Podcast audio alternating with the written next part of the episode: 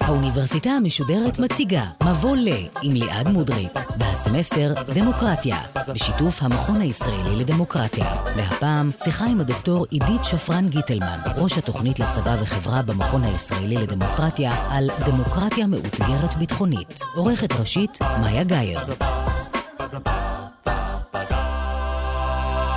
שלום לכם, אתם על האוניברסיטה המשודרת, מבוא לדמוקרטיה. בדרך כלל כשחושבים על צבא, המילה דמוקרטיה היא לא הראשונה שעולה לראש, מצד שני גם רדיו לא, והנה אנחנו כאן. היום ננסה להבין מה הקשר בין צבא לבין דמוקרטיה בכלל ובישראל בפרט. איתנו דוקטור עידית שפרן גיטלמן, ראש התוכנית לצבא ולחברה במכון הישראלי לדמוקרטיה, שלום לך. שלום.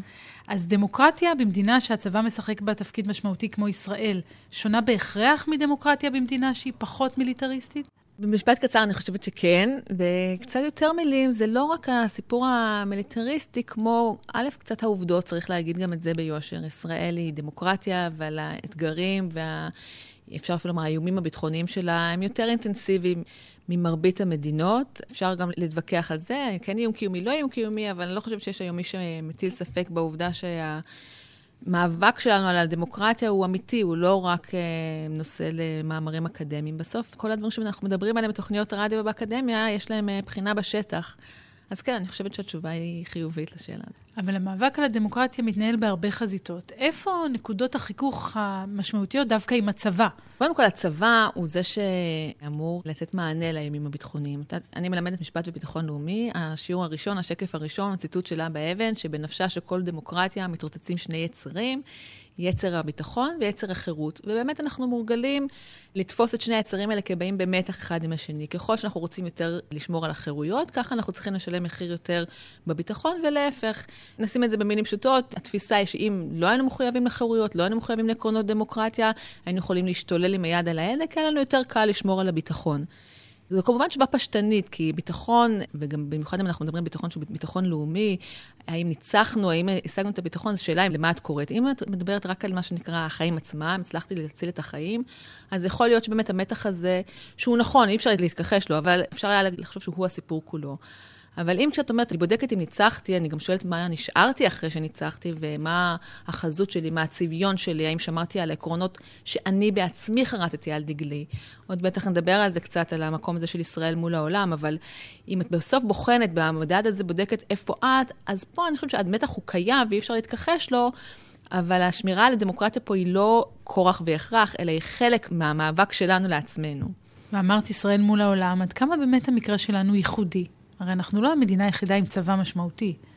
נכון, אבל קודם כל ישראל היא אחת הדמוקרטיות האחרונות, אני חושבת, שמגייסות מכוח חוק גיוס חובה, והדבר הזה הוא מאוד משמעותי במדינת ישראל, והוא משמעותי גם מבחינה נורמטיבית, מבחינת המסגרת המשפטית, המסגרת הערכית, וגם ובעיקר מבחינת החוזה הזה שיש במדינת ישראל בין הצבא לחברה, גם מבחינת מה הציפיות של הצבא, וגם מבחינת מה הציפיות של החברה ממנו. ואם אפשר לקחת את מקרה אלאור עזריה כדוגמה שמראה איך הדברים האלה באים ביחד, כביכול האירוע פה אירוע משפטי, ברור, עשה משהו בניגוד לחוק או לא בניגוד לחוק, בית המשפט יכריע. אבל המקום של הצבא בתוך החברה הפך את uh, סיפור אלאור עזריה לאחד מאבני יסוד ממש ביחסי הצבא-חברה, בגלל שנכנסו פה ממש סיפורים עם תשוקה על פוליטיקת זהויות, על הילד של כולנו, על כיבוש, מה עשו שם חיילים מלכתחילה. כל הסיפור של המדינה שלנו כולה התנקזו לאירוע אחד. ואני חושבת שזה מקרה מעניין, שדרכו אפשר לראות באמת את כל הסיפור הזה, איך הסיפור של משפט וביטחון ושמירה על הדמוקרטיה,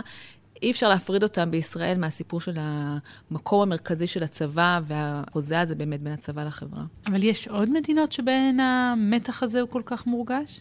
כל מדינה ואנחנו רואים את זה בכל מדינה שיש בה איזשהו מאבק מזוין. כל מדינה דמוקרטית צריכה להתמודד עם המתח הזה. עד כמה היא שומרת על מחויבות לעקרונות שלה. כשמלמדים פילוסופיה של מלחמות, אתם מלמדים תמיד שיש את הריאליזם המוסרי, ויש את ה... בעת מלחמה ידום חוק, שהתותחים יורים המוזות שותקות. עכשיו, אנחנו יודעים ללמד את זה כדי לספר מה ההבדל בין גישות שונות. רוב המדינות הדמוקרטיות הן לא במקום הזה, הן לא שם, הן גם לא במקום של פציפיזם, שבמידה מסוימת הם נמצאים בקצוות שונים, אבל הם, יש להם מחנה משותף של איזשהו מגנטים הפוכים מול ההסדרים משפטיים. אנחנו, המדינות הדמוקרטיות נמצאות בתווך הזה, שרוצים להגיד, יש טרור, ויש מלחמות שהן מצערות וגובות מחיר, אבל הן מתנהלות בהתאם לכללים מסוימים. אז מדינות שרוצות להימצא בתווך הזה, הן תמיד מתמודדות עם המתח הזה.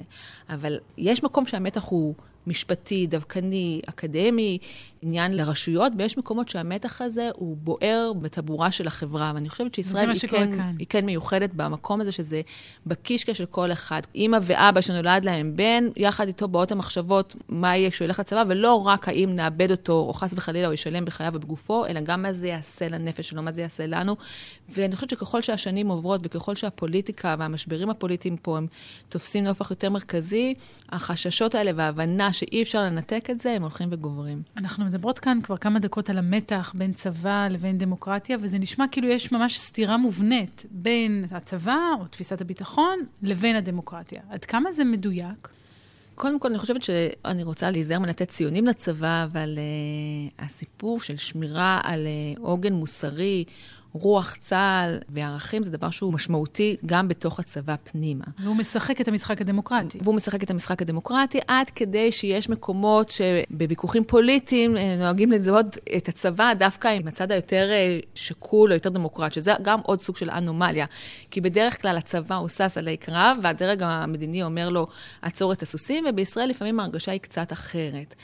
אז במובן הזה, המתח הוא קיים, אבל אני לא רוצה להגיד שכל מקום שהצבא נכנס בו, הדמוקרטיה מתמוטטת. ושוב, וגם כמו שאמרתי קודם, המתח הוא קיים רק אם מתייחסים אליו בתפיסה מאוד פשטנית, אבל אם מתייחסים באמת לסיפור הזה של אנחנו לא רק באנו כדי להיות מדינה, אלא גם איזה מדינה באנו להיות, אז פה אני חושבת שההבנה היא שזה לא רק מחיר שאנחנו משלמים כדי להשיג ביטחון, אלא שזה פשוט מה שאנחנו רוצים לעשות כדי להיות אנחנו. אז אני רוצה באמת לשאול אותך על מקרה פרטי.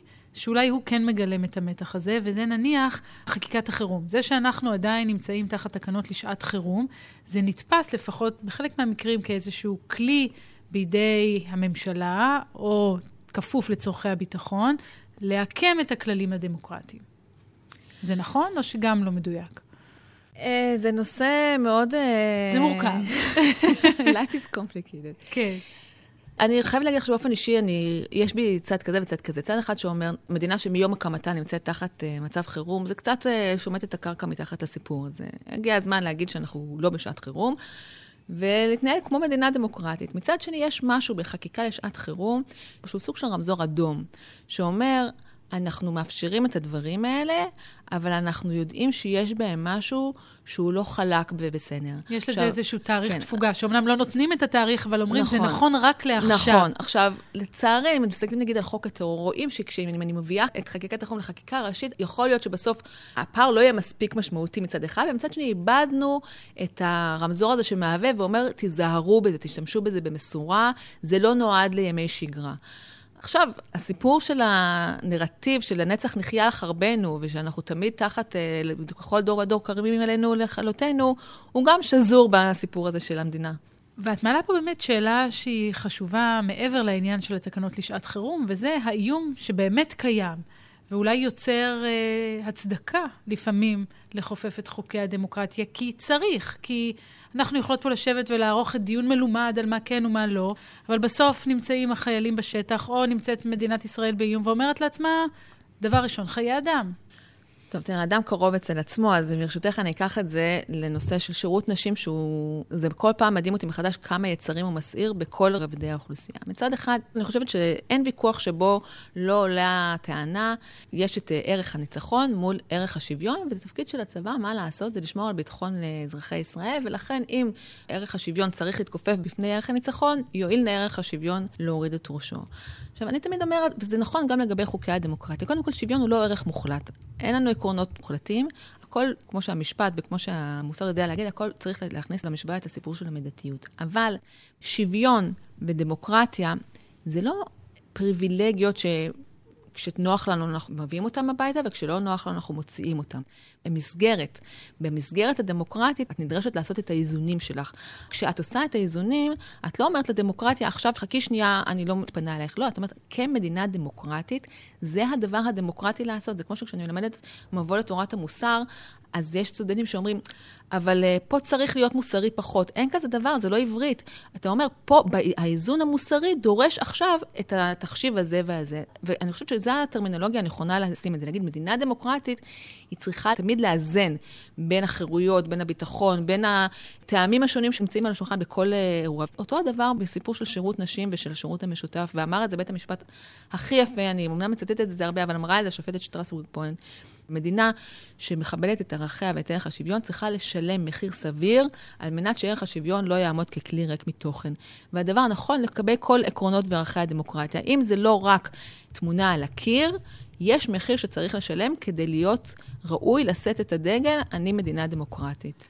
אני שואלת את עצמי, אבל את לקחת אותנו עכשיו למקום קצת אחר, כי אני קודם אמרתי מה האיזונים והבלמים, נגיד, לצבא מול דמוקרטיה, וחשבתי על מה עושים במלחמה. ואת מדברת על משהו אחר, והוא מעניין מאוד, וזה עד כמה הצבא צריך להפעיל את ערכי הדמוקרטיה כלפי חייליו, לא כלפי אויביו, שזה מה שאני חשבתי עליו במקור, אלא בתוך המסגרת הצבאית, עד כמה נניח צבא צריך להיות אה, מחויב לערך השוויון.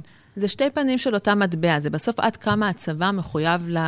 לעצמו, לעקרונות שהוא חרט על דגלו, עד כמה הצבא מחויב לעקרונות הדמוקרטיה. עקרונות הדמוקרטיה יכולים להיות מזעור של פגיעה בחפים מפשע, גם לפעמים במחיר של הכלת סיכון גבוה יותר על אזרחינו, במחיר של עקרון דמוקרטיה יכול להיות גם, אני פותח את כל היחידות או עושה מהלכים אה, אמיצים לשילוב נשים, כי שוויון מגדרי הוא ערך דמוקרטי, גם אם יותר קל לי עכשיו לחסום תפקידים בפני נשים, וגם אם זה גובה ממני משאבים כלכליים או התארגנויות של כוח אדם אחרים. זה בסוף, הדבר הזה, זה נכון שיש לו פנים בכל מיני אה, הקשרים, אבל זה בסוף אותה שאלה ואותו סיפור בסוף. כן, אבל את יודעת, אני חוזרת בזיכרוני ליום, יומיים, שנה, שנתיים, עשור, עשוריים אחורה, לטירונות של עצמי, כן, בגל"צ. טירונות של גלי צה"ל, לא מדובר פה באיזה משהו. ואני ממש זוכרת את המ"כית אה, אומרת לנו, חבר'ה, פה זה לא דמוקרטיה. מספיק בבל"ת, מספיק שטויות. אנחנו לא נמצאים פה עכשיו במסגרת דמוקרטית. הרי הצבא הוא מסגרת היררכית, יש מפקדים. בסופו של דבר, אף אחד לא מקבל החלטה בהצבעה. אז יכולים לומר, למה בכלל הצבא צריך להכיל עליו את העקרונות האלה? מה שקורה בצה"ל נשאר בצה"ל. כן, אני מכירה את הטיעון הזה, אבל הצבא, צה"ל הוא לא צבא עצמאי, זאת אומרת, הוא גוף בתוך מדינה, הוא מחויב לעקרונות המדינה, הוא כפוף לחוק, הוא לא מתנהל בריק. ולכן זה נכון שהצבא, אה, כהתנהלות שלו, כהתנהלות ההיררכית, הוא לא דמוקרטי במובן שגם, דמוקרטיה זה לא רק הכרעת הרוב, הצבא מחויב לשמירה על כבוד האדם, הוא מחויב אה, לאפשר אה, שירות מכבד לכל אה, חייליו ו, ולא להתעמר במיעוטים. זה עקרונות של דמוקרטיה, גם בהיותו אה, גוף היררכי וכאילו, לא רואים ברד, אבל כאילו לא דמוקרטי. מעבר לזה שהוא צבא של מדינה דמוקרטית. זה כמו שבית הספר, הוא לא שואל את התלמידים שלהם אם הם רוצים... עושים את ההפסקה ב-10 או ב-12 ולא עושים משאל, אבל הוא עדיין מחויב לחוק ומחויב לעקרונות שהמדינה התחייבה עליהם. ואני מניחה שזה נכון בכל העולם, אבל אולי יותר נכון כאן, בהיותו של צה"ל צבא העם? כן, התשובה היא חד משמעית כן. גיוס חובה הוא, by definition, מטיל פגיעה בחירויות האדם. הוא פוגע באוטונומיה שלו, הוא פוגע בזכות התנועה שלו, הוא פוגע בחופש התעסוקה שלו. הסיפור הזה של פגיעה בחירויות, א', הוא מחייב את הצבא לעשות את זה כמה שפחות, ולכן אם אנחנו מדברים בתקופה האחרונה על קיצור השירות, לא נכנסת פה למאבק בין האוצר לצבא, האם הצבא יכול uh, להתנהל uh, בשירות מקוצר, אבל העיקרון הזה שהפגיעה בחירויות צריכה להיות מצומצמת ככל שאפשר, הוא בוודאי נכון. ודבר שני, הוא חייב לאפשר לכל מי שהוא מגייס בכפייה שירות מכבד שלא פוגע באינטגריטי שלו. כמובן שהפגיעה בחירויות היא תתקיים. אבל הסיפור של כבוד האדם, של הזהות של האדם, זה משהו שהצבא צריך להיזהר בו במיוחד כשהוא מגייס בכפייה. אבל זה מעניין, כי נדמה לי שבשנים האחרונות, גם הדיון הציבורי סביב צה"ל והמשחק הדמוקרטי, הוא באמת פחות מתייחס לצה"ל מול האויבים, אלא לצה"ל בתוך החברה הישראלית, לצה"ל בתוך עצמו. אני חושבת נגיד על זכויות נשים, למשל כדוגמה שנתת, על המתחים בין דת, לבין דמוקרטיה בתוך נכון. הצבא. וגם, תגידי לי אם אני טועה, וגם בהקשר של נגיד זכויות להט"בים, שדווקא פה הצבא היה יחסית פורץ דרך. פורץ דרך, נכון. בצה"ל יש תופעה מעניינת, עוד לא החלטתי אם זה בטובתו או שלא בטובתו, הוא נתפס כצינור להטמעת ערכים, כפלטפורמה להטמעת מסרים. א', זו שאלה אמפירית אם זה נכון או לא, התשובה היא כן. אמ, כלומר, מה שמתחיל בצבא, אחר כך מחלחל לכל שדרות החברה. לגמרי. גם, מדברים הרבה על מוביליות, גם על מוביליות תעסוקתית, אבל במובן הזה אני מדברת גם על מוביליות ערכית. כלומר, כלומר, הצבא הוא מקום שבו מצד אחד הוא בבואה של החברה, כלומר, מה שקורה בחברה קורה בו, ומצד שני הוא גם מקרין החוצה. זאת אומרת, היחסים ממש הדדיים. זה לא רק שהחברה משפיעה על הצבא, אלא שהצבא משפיע על החברה. ואנחנו... זה, אני רק עוצרת אותך לרגע, זה מעניין במיוחד, כי הרי צריך לזכור שהצבא לא מקיף את כלל החברה. אם נחזור לשבטים שדיברנו עליהם כאן בסמסטר הזה, אז יש שבטים שלא נכללים בכלל במשחק הזה, ואת אומרת, בכל זאת הם לג... מושפעים. לגמרי. קודם כל, זה אחד מהדברים שכשאנחנו מדברים על צבא העם ועל אתוס צבא העם ועל מודל הגיוס, אז uh, צריך לזכור שבסוף צבא העם, כמעט 50% מכל מחזור גיוס לא מתגייסים, אז גם זה משהו שראוי לתת אליו את הדעת. אבל למשל, סביב השירות המשותף, אנחנו ראינו את זה בצורה, אני חושבת, ממש בצורה מאלפת. משותף גברים-נשים. משותף גברים ונשים. שנכון שהסיפור התפוצץ סביב הסיפור של עדכון פקודת השירות המשותף, ושכביכול הפקודה עצמה עסקה באיך אנחנו מאפשרים שירות של נשים לצד גברים דתיים, הן מבחינת ההיבט של הזכויות של החיילים הדתיים, וגם, לא מספיק, אבל גם מבחינת השמירה על כבוד החיילות. שזה באמת מה שהיה בתוך הצבא פנימה. אבל המאבק הציבורי יצא מכל פרופורציה בגלל שהיו ארגונים וגופים וחלקים בחברה שהרגישו שהמאבק פה הוא על צביונו של הצבא כמשפיע על צביונו של החברה, וראינו את זה ממש בהתבטאויות ברחל בתך הקטנה. כלומר, אמרו, זה לא מלחמה רק על איך ייראה השירות הצבאי של החיילים הדתיים, וזה אפילו לא מלחמה רק על הצביון של הצבא, שחלקים מסוימים רצו לראות אותו כאתוס של והיה מחנך הקדוש, וחלקים אחרים רצו לנכס אותו לסיפור הליברלי. זה היה מאבק על דמותה של המדינה, וזה לא סתם התקבע כמאבק בין גופים שמרניים יותר, שחושבים שהעובדה שמדינת ישראל היא מדינה יהודית צריכה לבוא לידי ביטוי גם במרחבים הציבוריים וגם בתוך הצבא. לגופים שנלחמו בביטויי הדתה והדרה, למרות שזה מאבקים נפרדים, אבל הם התכנסו יחד, שלא מוכנים יותר לקבל את הביטויים האלה במרחבים הציבוריים, והצבא היום נתפס כחלק ממרחב כזה, אם לא המשפיע שבהם. אבל זה מעניין, יותר קל לשנות את הכללים בצבא מאשר בחברה?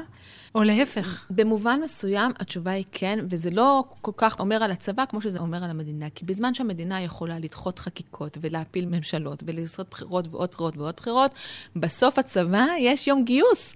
החיילים מתגייסים. עכשיו, איך הצבא, זו שאלה נהדרת, בגלל שהסיפור של השירות המשותף שאני חוזרת עליו שוב, הוא סיפור בעצם של איזון, איך אתה מאזן במדינה יהודית דמוקרטית בין ערכים ליברליים לערכים דתיים. עכשיו, זה לא משהו שצריך להיות בפתחו של הצבא, זו שאלה שהמדינה אמורה, את חרטת על דגלך להיות מדינה כזאת, תתכבדי נא להסביר לי איך אני עושה את זה. אבל המדינה יכולה להתקשקש ולהתקשקש ולהתקשקש עם זה. בסוף בצבא למחרת צריכים ללכת למכולת, וצריך להגיד לחייל, אתה נמצא בשמירה עם חיילת או לא נמצא בשמירה עם חיילת. כן. את יכולה לשרת כמ"פית או לא יכולה לשרת כמ"פית. וההחלטות מתקבלות במנגנון שהוא כנראה יותר יעיל. תראי, הוא יותר יעיל כי בסוף, כי יש, כי בסוף יש החלטה. אבל האם הוא יותר ראוי? האם הוא מגלם בצורה מיטבית את האיזון הנורמטיבי שאני הייתי מצביעה עליו, או שאני הייתי ממליצה עליו? הצבא עושה מאמץ גדול, אה, וצריך לתת לו את הקרדיט הזה, אבל גם הוא פועל תחת מנגנוני לחץ ותחת איזשהו צורך לרצות, בגלל שהוא צבא ובגלל שהוא מרגיש שהוא הצבא של כולם, אז לפעמים זה יוצר לחץ על אה, ראשי הצבא, שקצת כמו ילד שצריך לבחור את מי אוהב את אמא ואת אבא, ותמיד התשובה לזה תשובה לא נכונה. אבל אני רוצה לשאול אותך שאלה ברמת המטה, זאת אומרת, ללכת עוד רמה אחת למעלה. האם זה תקין מבחינה דמוקרטית, שאת השינוי לגבי זכויות נשים, או להט"בים, או כל דבר אחר, יביא דווקא הצבא, ולא המדינה.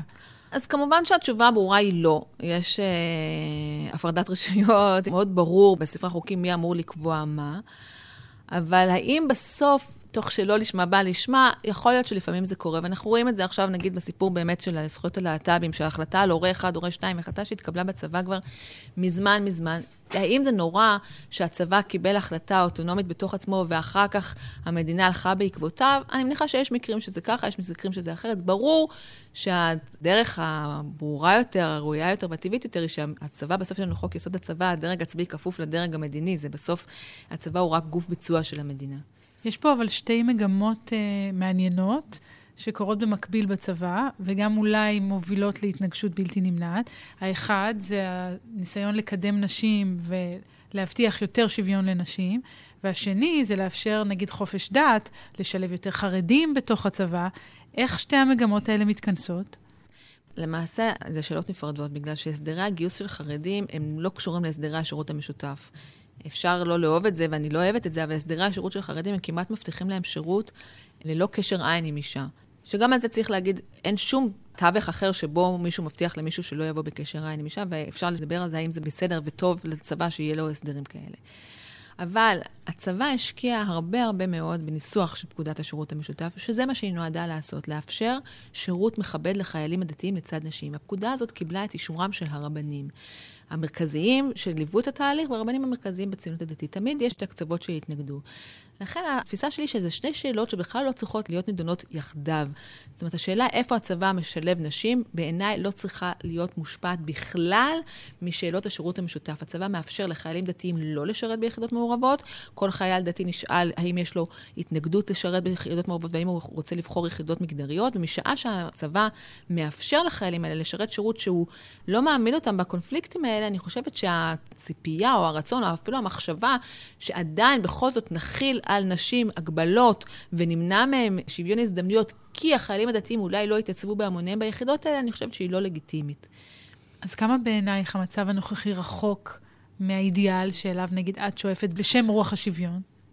אי אפשר להתעלם מהתהליכים שהצבא עבר מאז אליס מילר, ובעקבות הבג"ץ אליס מילר, תיקון אה, חוק שירות ביטחון והוספת 16ב', אה, שדין יוצא צבא אישה כדין יוצא צבא גבר. בערך 86% מהתפקידים פתוחים היום בפני נשים, ואנחנו רואים שהמגמה הזאת הולכת ומרחיבה. לצערי, עדיין הצבא לא עושה את המעבר הקטגורי הזה של מיון לפי קריטריון מקצועי ולא לפי קריטריון מגדרי, למרות שכבר הייתה פה ועדה לפני 12 שנים שהמליצה על זה, ועדת שגב, ולמרות שיש מדינות רבות אחרות בעולם שפתחו את כלל היחידות לשירות לפי קריטריון מקצועי, מי שעובר בפנים ומי שלא עובר לא בפנים. לא מדינה אחת ולא שתיים, ארה"ב ואנגליה וצרפת ושוודיה ונורבגיה ואוסטרליה. וישראל בהחלט יכולה להתחקות אחריהם. אז כאן לצערי התשובה שלי זה מורכב. מצד אחד, אנחנו באמת רואים נכונות של הצבא, והקמת הצוות הזה היא בשורה בעיניי. מצד שני, לדעתי, יש פה עדיין איזשהו במפר שהצבא פשוט צריך לעשות את הקפיצה הזאת וללכת עם זה. ואת רואה את הסיבה שבגללה אנחנו לא עוברים את הבמפר בהתנגשות הדתית? תראה, זה משהו שאף אחד לא יגיד. למרות שאת מסתכלת... אני רק יכולה לשאול. אה, נכון, אז אני... אז מצד אחד, אני נורא רוצה להגיד, אה, אני לא חושדת בקשרים. מצד שני, אם אני מסתכלת על ההודעה הראשונה שהוציא דובר צה"ל כשהקים את הצוות, נאמר בה במפורש, הצוות יתחשב בשיקולים מבצעיים, בשיקולים פיזיולוגיים ובשיקולים של שירות משותף. אני רואה שכשוועדת חוץ וביטחון מקיימת דיון על פתיחת תפקידים לנשים, הם מזמנים את נציג הרבנות הצבאית. עכשיו, הנציג הרבנות הצבאית צריך להיות כשמדברים על שירות משותף. אבל אם הוא מוזמן לדיונים שעניינם בהרחבת שירות נשים, ביחידות שנפתחות לנשים, אז אני לא יכולה שלא להגיד... אתם עדיין לא עושים את ההפרדה הזאת, אתם עדיין מכניסים את הדבר הזה אחרי כל המאמצים והמשאבים העצומים שהצבא השקיע כן. בניסוח הפקודה הזאת, שתאפשר לו את ההפרדה. אבל אני חוזרת לאחת השאלות ששאלתי קודם, אה, לא כי היא לא נענתה, אלא כי אני נדרשת אליה שוב. אולי אנחנו משליכות יותר מדי על הצבא, או מצפות ממנו יותר מדי. הוא צריך עכשיו לפתור את כל הבעיות, גם של הנשים וגם של הדתיים. הם צריכים להילחם. אז אני ממש דוחה את הטענה הזאת. בשאט אה, נפש. לצערי, התבטא אחד מבכירי הצבא באחד מהכנסים, והוא אמר, אנחנו לא חברה לשוויון. כאילו שזה איזה מוצר שאנחנו צריכים להילחם, ועכשיו זה לא התפקיד שלנו לקדם. אף אחד לא אמר שהתפקיד של הצבא זה לקדם שוויון. אני לא דורשת את השוויון שם, כי אני אומרת, אני רוצה שוויון מגדרי, והנה דרך הצבא אני אשיג את זה. לא, שוויון זה עיקרון, וזה גם לא עיקרון שולי, זה אחד מעקרונות היסוד של מדינה דמוקרטית. אתה לא נשאל אם אתה רוצה לקדם את זה, אתה לא מתבקש לעזור לי בלקדם את זה, אתה פשוט מחויב לזה. כמו שאף אחד לא אומר, זה לא התפקיד של הצבא לשמור על החוק. אין, אין שפה כזאת, אין משפט כזה, כי ברור שהצבא מחויב לשמור על החוק. בואי נדבר על סוגיה אחרת שהיא מעניינת, וזה הדרך שבה הצבא משפיע על החיים האזרחיים בישראל. שזה גם מעניין מבחינת המתח הזה בין צבא לבין דמוקרטיה. קודם כל, עד כמה זה נכון, כולנו מכירים את המורים החיילים, ואנחנו פה בגלי צה"ל משפיעים על החברה בישראל מעבר לגבולות הצבא, ויש עוד הרבה אפיקים. עד כמה זה קודם כל רחב, ההשפעה של צה"ל על החברה, בלי קשר בכלל להיותו צבא. תראי, מספיק להסתכל על הממשלה ועל אה, חברי הכנסת ולראות שאם עשית תפקיד אה, בכיר בצבא, כן. את אחר כך תמצאי את עצמך כנראה במקצועות מפתח בחברה. אז קודם כל, יש לנו את הדבר הזה, שהצבא... לא רק בפוליטיקה, נכון? 8200 נכון, נכון, כחממה להייטק. באמת, ו... בחברה בכלל. ראינו כן. את זה עכשיו מאוד במשבר הקורונה, אנחנו כבר לא זוכרים, אבל כשחיפשו בהתחלה פרויקטור לקורונה, חיפשו גנרלים. וגנרלים גם יש רק גברים, אז גם ראית איך בצמתי קבלת ההחלטות לא היו נשים, פשוט לא היו נשים. אז במובן הזה אין ספק שהצבא משפיע החוצה לא רק בגלי צה"ל ולא רק בפינות, אלא ממש בקור, בליבה של העשייה שלו. מעבר לזה, הצבא, מיום הקמתו, מקבל על עצמו ומונחות לפתחו משימות שהן לא ביטחוניות, משימות בעלות אופי אזרחי, החל מהמעברות, האחזויות הנחל, החל חינוך, ושוב ראינו את זה במשבר הקורונה, ואנחנו כן. ממשיכים לראות את זה ביתר שאת בקטיעת שרשרות ההדבקה, שהיא ממש רק ה baby, כמעט אפשר להגיד, של הצבא. זה גם משהו שיש לו אבולוציה שהיא מעניינת, והיא בהלימה עם האבולוציה של צבא העם והסיפור הזה של uh, עד כמה האתוס של צבא העם, האדנים שעליו הוא נבנה, עד כמה הם ממשיכים להתקיים היום, וההצדקות שבצילן חסו המשימות האזרחיות, האם הן עדיין קיימות אבל היום. אבל זה יוצר קושי לדמוקרטיה? תראה, בוודאי שזה יצר קושי. ניקח שוב את הסיפור של משבר הקורונה. כאשר חיילים מתלווים, וזה לא משנה אם זו הייתה טעות או לא טעות, ברגע שהצבא נכנס לתווך הזה, הוא נכנס לתווך הזה. כאשר חיילים מתלווים לשוטרים ליד צמתי אה, הפגנות, ומבצעים משימות, אפילו אם הם לא מבצעים אותם, הם רק מוצמדים למשימות של שיטור ואכיפה מול אזרחים.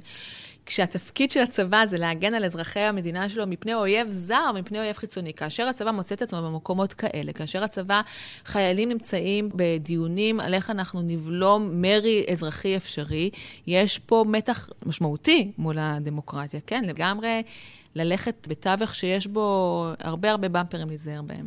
אבל זה יוצר בעיה מבחינת הדמוקרטיה? תראה, קודם כל אני רוצה להגיד שאין, אני לא מתנגדת, ובמחקר שכתבנו אנחנו לא מתנגדים כמובן למעורבות של הצבא במשברים אזרחיים וגם לא במשבר הקורונה. זה אך טבעי שכשיש עת חירום, הצבא נקרא לדגל, ופיקוד העורף לזה הוא נועד. ואגב, אני אפילו חושבת רגע היסטורית בארצות הברית, כשהצבא הגן על ילדים שחורים שילכו לבית הספר, בשם הדמוקרטיה.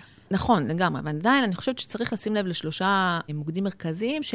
שוב, זה לא תווך שבו אתה אומר, פה אל תעשה ככה, אבל כן להיכנס לקרב עם המודעות לדברים האלה. אחד, צריך לשאול מה הייעוד של הצבא.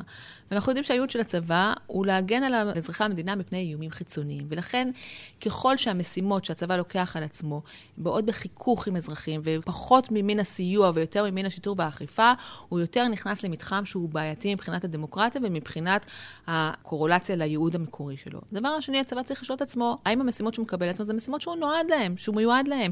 הסיפור של הקמת מפקדת אלון, שהוא סיפור מאוד מאוד מרשים, אבל ראוי לשאול, ואני לא שמה את התשובה, אני רק אומרת הצבא באמת יודע לקטוע שרשראות הדבקה. לא בטוח שהתשובה לזה היא תשובה חיובית, וכפועל יוצא מזה, הדבר השלישי שהצבא צריך לחשוב עליו, והוא יותר בראייה פנימה, זה מה הדבר הזה יכול לעשות לאמון שלו. למשל, אנחנו ראינו את זה במעקבי השב"כ.